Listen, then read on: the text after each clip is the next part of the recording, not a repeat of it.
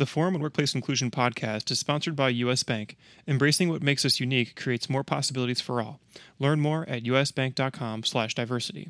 US Bank, member FDIC, equal housing lender. You're listening to the Forum on Workplace Inclusion podcast.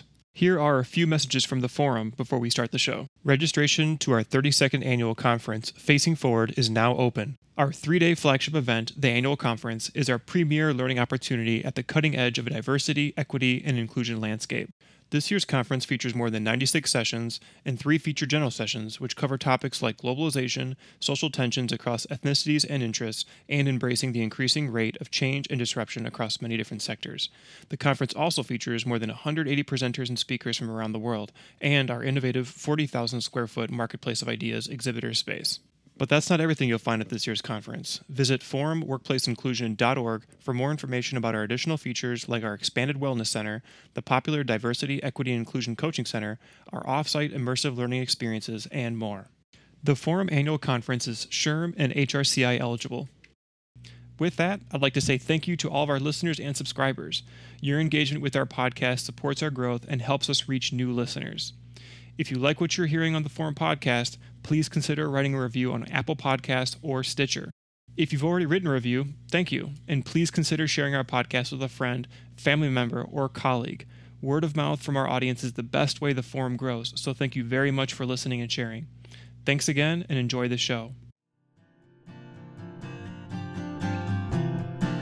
Hello, everyone, and thank you for joining us for today's podcast, Engaging Men and Leaders in Gender Balance. I'm Ben Rue, Program Coordinator here at the Forum on Workplace Inclusion. Today's guest is Avivah Wittenberg Cox of 20-first, who will be interviewed by Tim Hollins, also of 20-first. Engaging men isn't about getting women to become ever more congratulatory about men who get it. Getting men to embrace balance requires leaders skilled at making the link between balance and business. When they buy it and are skilled at selling it, everybody gets on board. Today's episode of the Forum podcast will help you understand the common pitfalls to avoid and why they remain so popular. Introduce the concept of gender bilingualism as a management co- competency and outline ways of reframing gender balance more strategically and inclusively. Our guest today, Avivah Wittenberg Cox, is CEO of 20-first, a global consulting firm working with companies interested in capturing the competitive advantage of gender, nationality, and generational balance. Since 2005, she has worked around the globe with CEOs, executive committees, and top management teams of some of the world's best known companies to capture the business opportunities of more balanced 21st century forms of leadership, customer connections, and talent management. As director and senior consultant of 20-first, Tim Hollins brings his long corporate experience in CSR and public relations to the company. Without further ado, I would like to hand things over to Avivah and Tim. So, Avivah, to get started, we know that lots of organisations have tried for years to get more women into their management and leadership teams, but they end up frustrated. Why do you think that is? But I do agree that there is a lot of frustration all around. Um, and our experience is a lot how the whole topic has been introduced into companies. And overwhelmingly, wherever we go and whoever we talk to about this, we find that we end up in rooms that are dominated mostly by women. And men just aren't part of the conversation. And the responsibility for gender balance is often given to the most senior women in the organization. And then it's seen as being run by women, for women, engaging other women.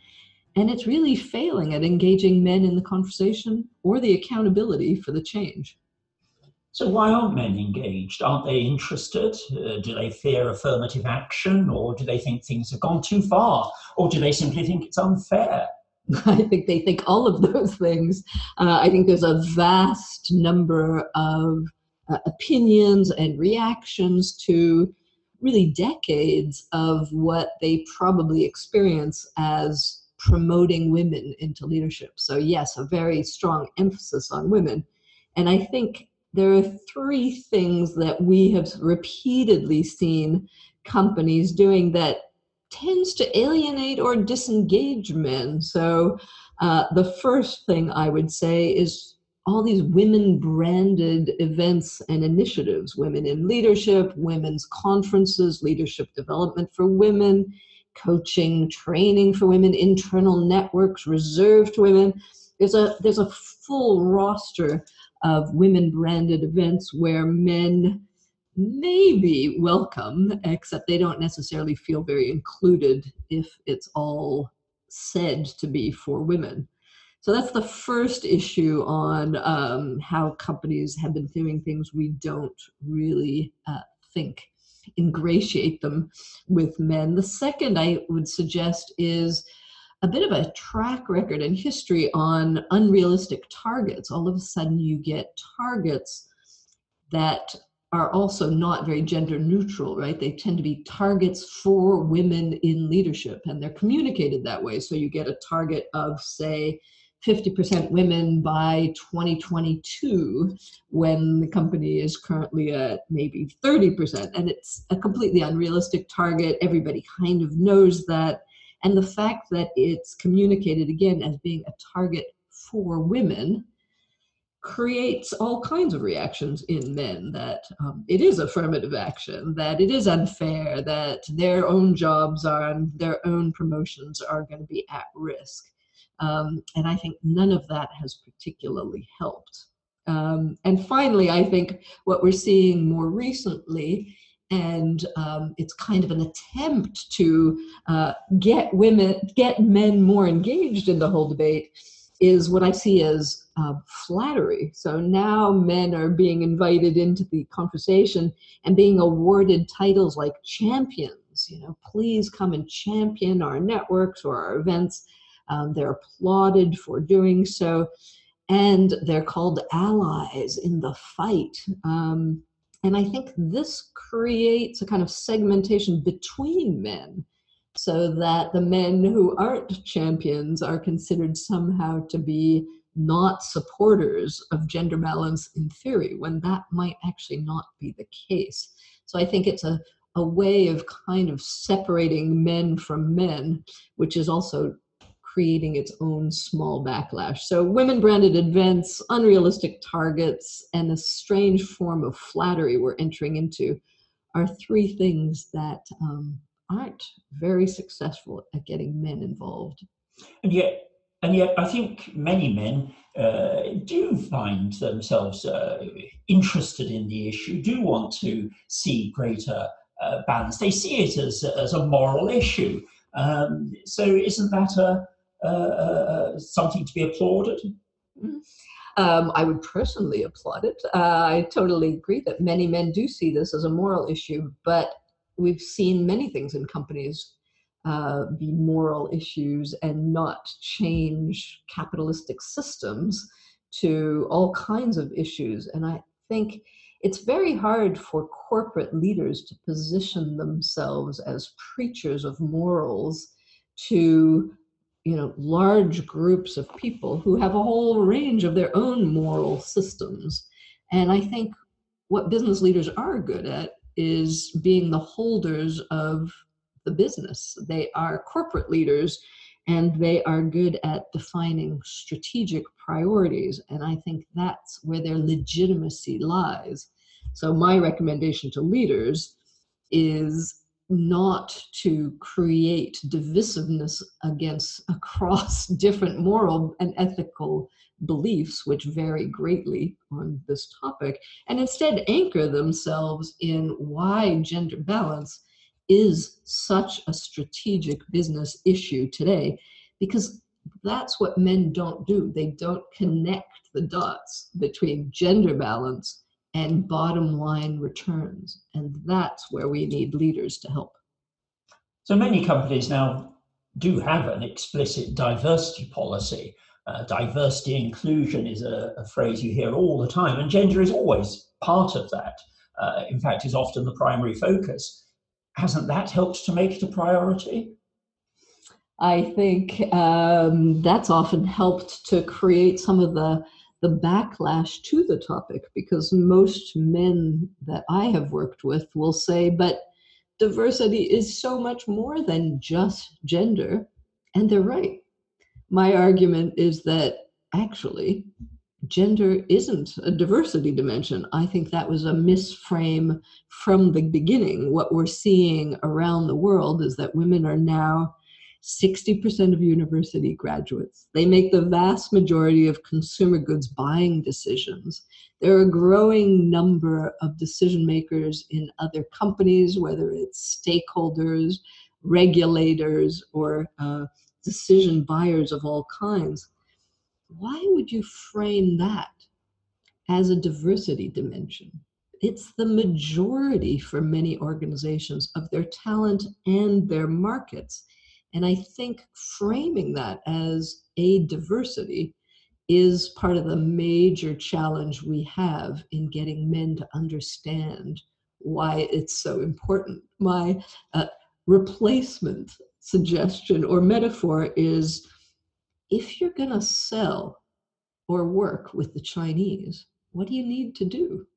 You need to learn the language and the culture of the Chinese.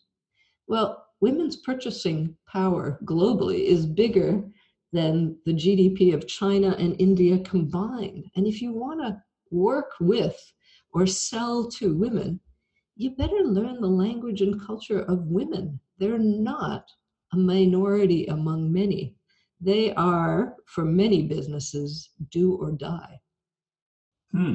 hmm. So you talked earlier about uh, gender balance initiatives being run by women, for women, often about women, with women's networks and women's conferences and so forth. So if you don't think women should be leading the push on better balance, who should? Leaders. really simple. Leaders should lead it. And if leaders are women, great, then women should lead it. But if uh, most of the leadership team is male, then it should be male leaders who lead it. So I think that's again one of the automatic defaults in so many organizations and leadership teams and executive teams. It's, oh my gosh, we have a gender issue. Hand it over to your most senior woman, very often in a staff job on the executive team, the head of HR or the head of communications. And that may not be the most convincing spokesperson if who you're trying to convince of this is uh, your dominant majority inside your organization, which is often men in male dominated uh, companies. And I think you need to get leaders to lead it visibly, repeatedly, and convincingly and authentically. So that's uh, where I find a lot of the focus has been on empowering women to somehow succeed in organizations. My suggestion is maybe if we spent just a little bit of time empowering leaders who need a little bit of time, in my experience, to move from being gender blind to becoming more gender bilingual leaders. Bilingual? What, what do you mean by gender bilingual? That's a new concept. Well, it's every manager I have ever interviewed, any or who've been involved in any other work we do in any country, in any sector will always tell me that they are gender blind. They swear to me that they couldn't care less if somebody's a man, a woman, or one of the other 52 genders currently on offer. They insist that all they care about is competence. Now, I wish that were true, but we also have quite a bit of research that suggests that that is not as true as they think it is. And the invitation is forget this gender blind stuff. We aren't gender blind. We're all pretty biased. We all have a history of what we think men and women are and should be. And that there are lots and lots of differences between men and women that are interesting, engaging, and valuable. And so, gender bilingual means that you actually have a really deep understanding of what those differences are and how to leverage them so that you can use them to better connect with your customers, to better understand their preferences, their buying decisions, their needs, and that you can tailor your products, services, communications to integrate and respond effectively to both men and women without alienating either gender. So you're talking about this as fundamentally a leadership issue. How, can you actually tell a leader who gets it and is leading the charge effectively? it's actually not as, as hard as people think, although I do think uh, a lot of leaders are getting better at talking the talk. But what's key is that they can also walk the walk. And you can usually see it pretty simply in the ratio of their the gender balance of their own teams, right? So a first easy measure is uh, the actual gender balance of any manager or leader's team who claims to be gender bilingual. Um, but I would suggest that to really change at an organizational level, we need leaders and executive teams that have both the will to change and shift the balance, but also, uh, and very essentially, the skill. It's not enough just to want to change and believe, yes, we need to change and it's uh, absolutely time. It takes a certain leadership skill to be first convinced about why this topic is relevant to the business but then, and even more importantly, I'd say, is to be convincing to others who simply don't buy it. That's where we really need um, an enhanced leadership skill, is to understand where most people are on these issues that there's a real lack of alignment, that people have all kinds of views and emotional reactions to this, and to be able to build unity and vision across all those differences. Um, because those leaders need to be able to understand that who they need to sell this whole idea to is not women, right? It's mostly in most male dominated companies. They need to sell the idea to men. They have to address the issue with their dominant majorities because that's the only way they're going to shift the cultures of their organizations and the systems that drive them. I think most leaders, many leaders at any rate in organizations today would say that they get why this is important. They just want to learn how to implement change, how to get on with it. Um, isn't that what it's all about? Just getting on with it? that's that's very much where they'd like to get to. Absolutely, I, there's a huge impatience now in a, a, lot of companies. Yeah, we get it, we get it. Just tell me how to do it. Um, my usual um, analysis of that is, well, let's check first before we launch uh, aggressive targets and leadership goals let's just do a little diagnostic of whether your own leadership team actually gets it. Um, that's not very hard to do. So we, we, we regularly run deep scan audits where we'll interview um, the executive team members, representative groups of uh, women and young people to see a little bit what the culture of the organization is, what the current gender ratio is across divisions or countries or businesses um, and get an actual fact based analysis of assessing where leaders stand. Do they understand the current situation in their own businesses?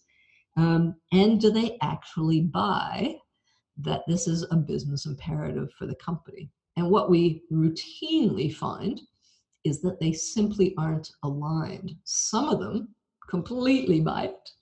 Uh, some of them are kind of neutral about it, and some really, really don't buy it at all.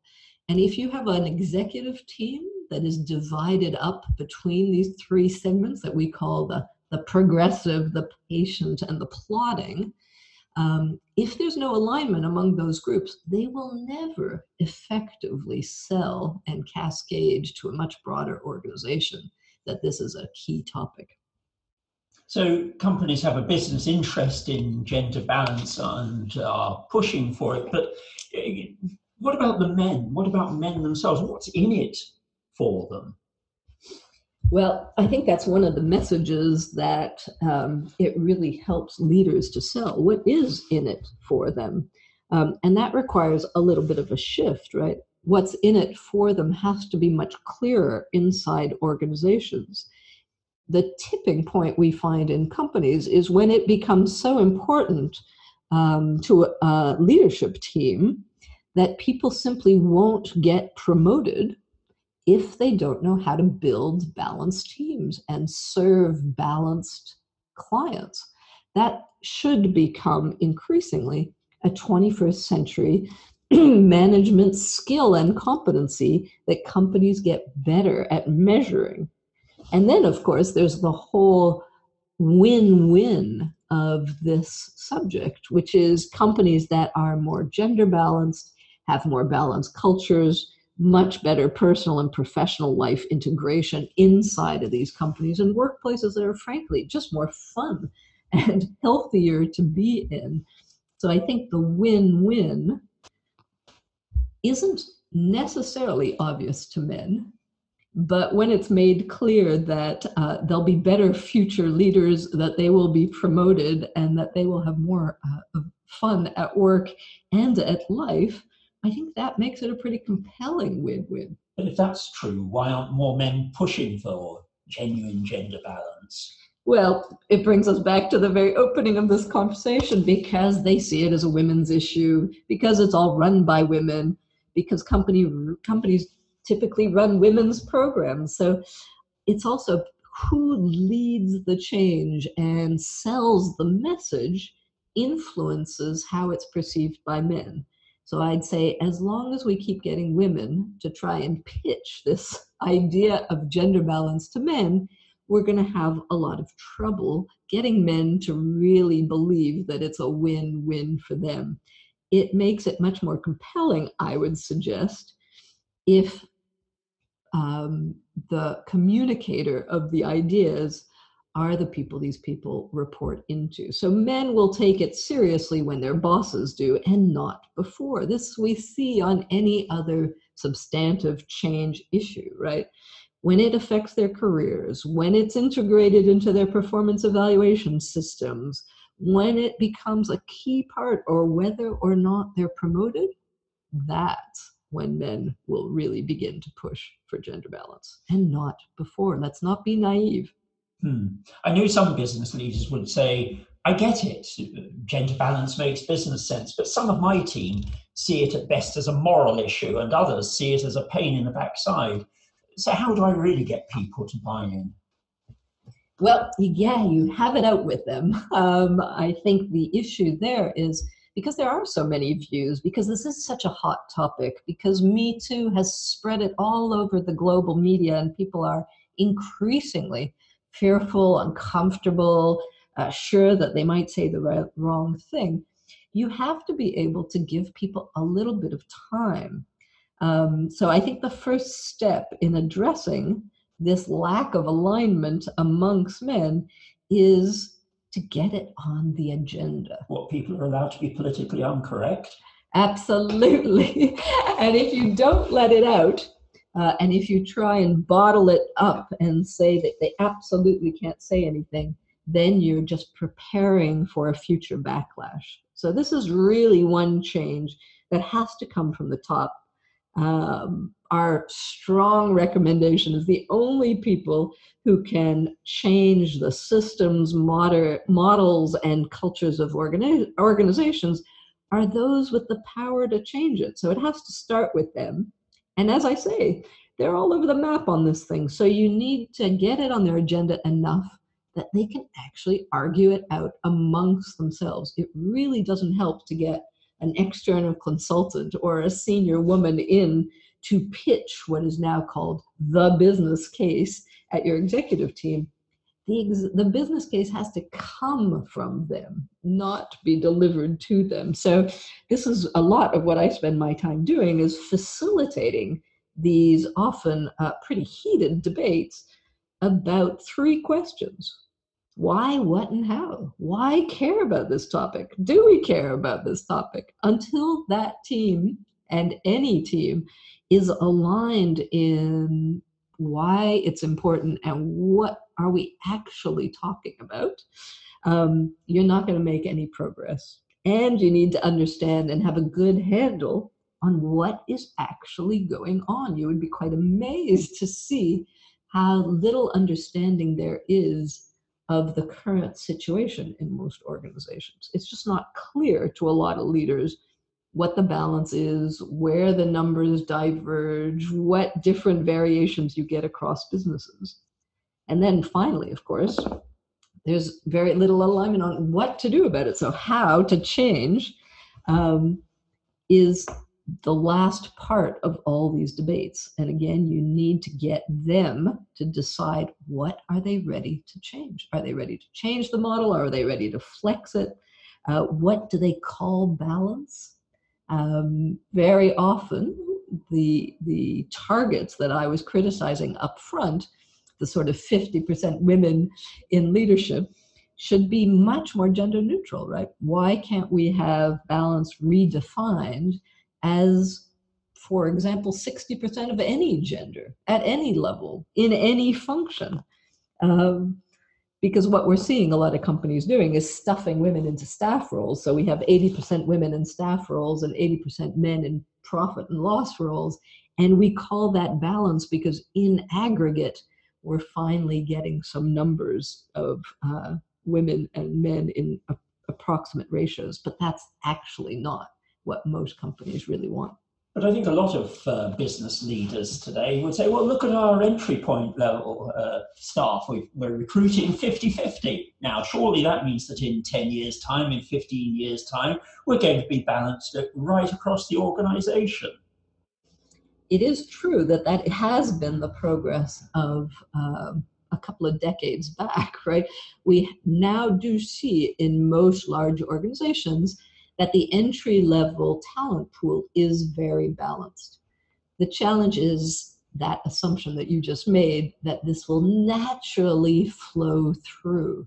And what we can see very clearly from both research in countries and companies around the world is that's absolutely not true recruiting talent in, especially given that now, as I said, women are 60% of university graduates, it's not hard to get a 50 50 balance. And then still, you're doing some affirmative action on getting more men than there might be in the available uh, graduate pipeline.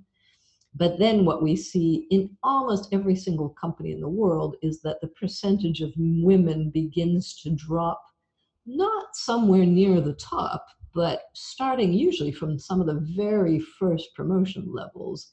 And the share of men begins to rise at the same time. And it's those, what we call gender jaws, that dropping of women at every level to the top and the increase of men.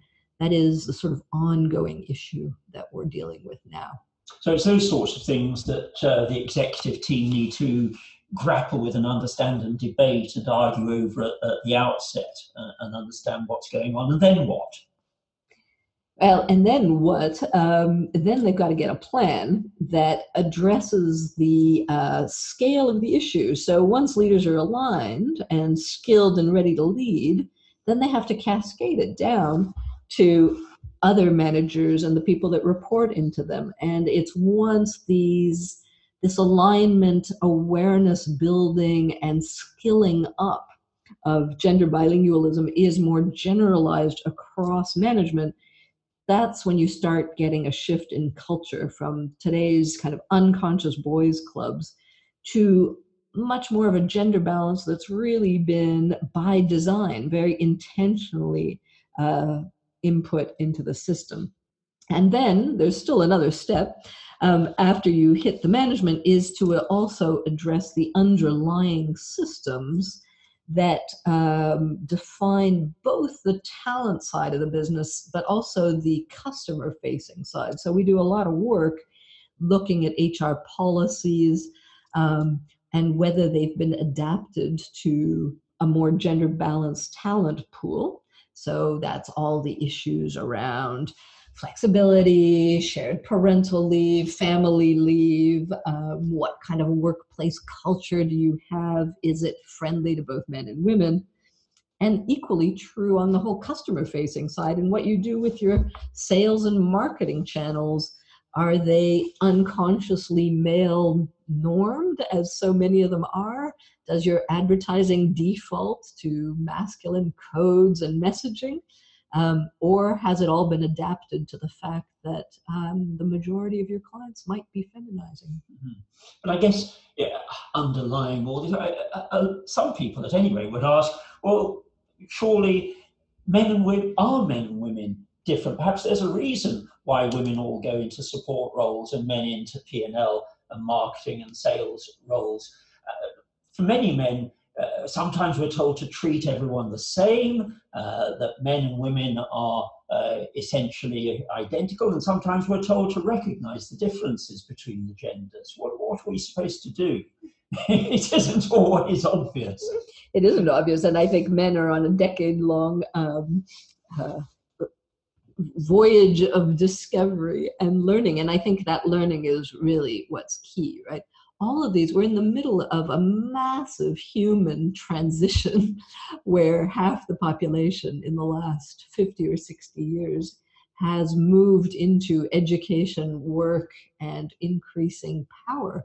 That is a huge shift that impacts uh, men and women equally. And I think women have been thinking, writing, reading, and talking about this for a century or more I think the 21st century is seeing the beginning of men becoming more engaged and more interested in what this means for them. What are the consequences? So I think when we're talking about gender differences, it's a moving target. It's very hard to measure.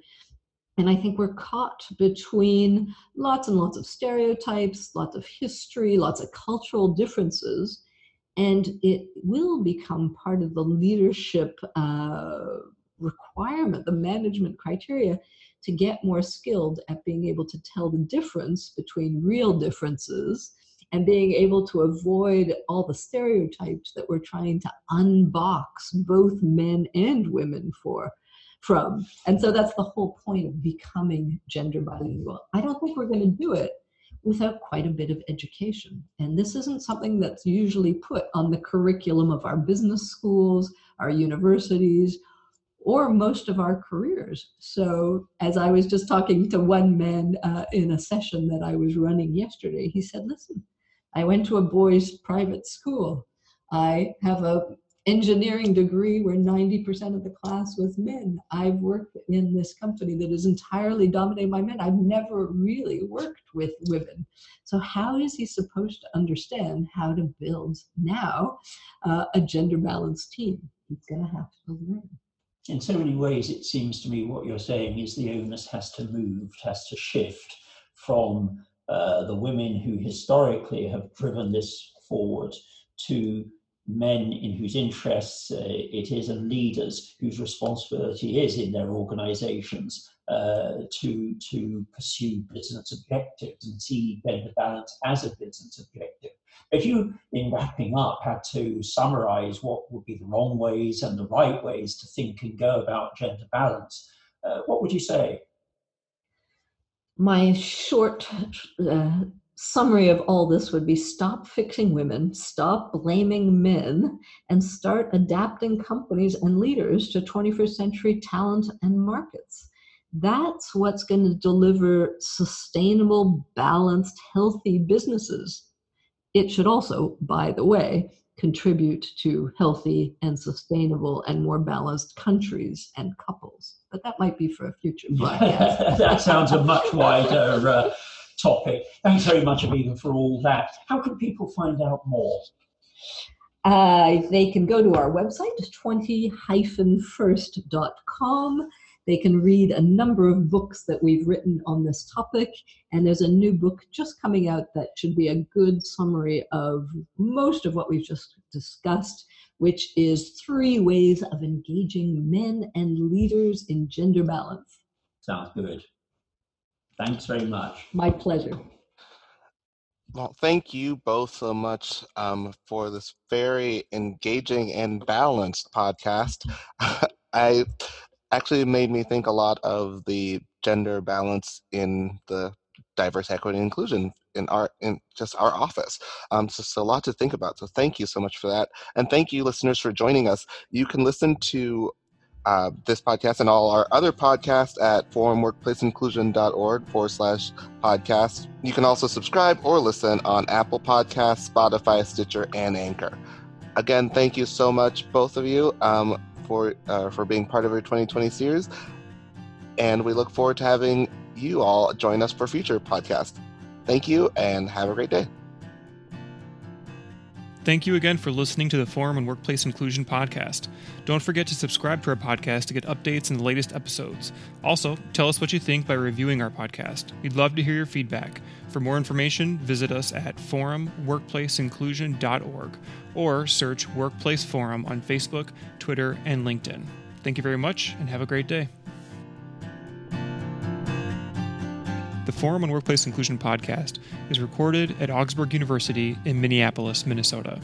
One of the most diverse private colleges in the Midwest, Augsburg University offers more than 50 undergraduate majors and 9 graduate degrees to 3,400 students of diverse backgrounds at its campus in the vibrant center of the Twin Cities and nearby Rochester, Minnesota location. Augsburg educates students to be informed citizens, thoughtful stewards, critical thinkers, and responsible leaders. And Augsburg education is defined by excellence in the liberal arts and professional studies, guided by the faith and values of the Lutheran Church, and shaped by its urban and global settings. Learn more at augsburg.edu.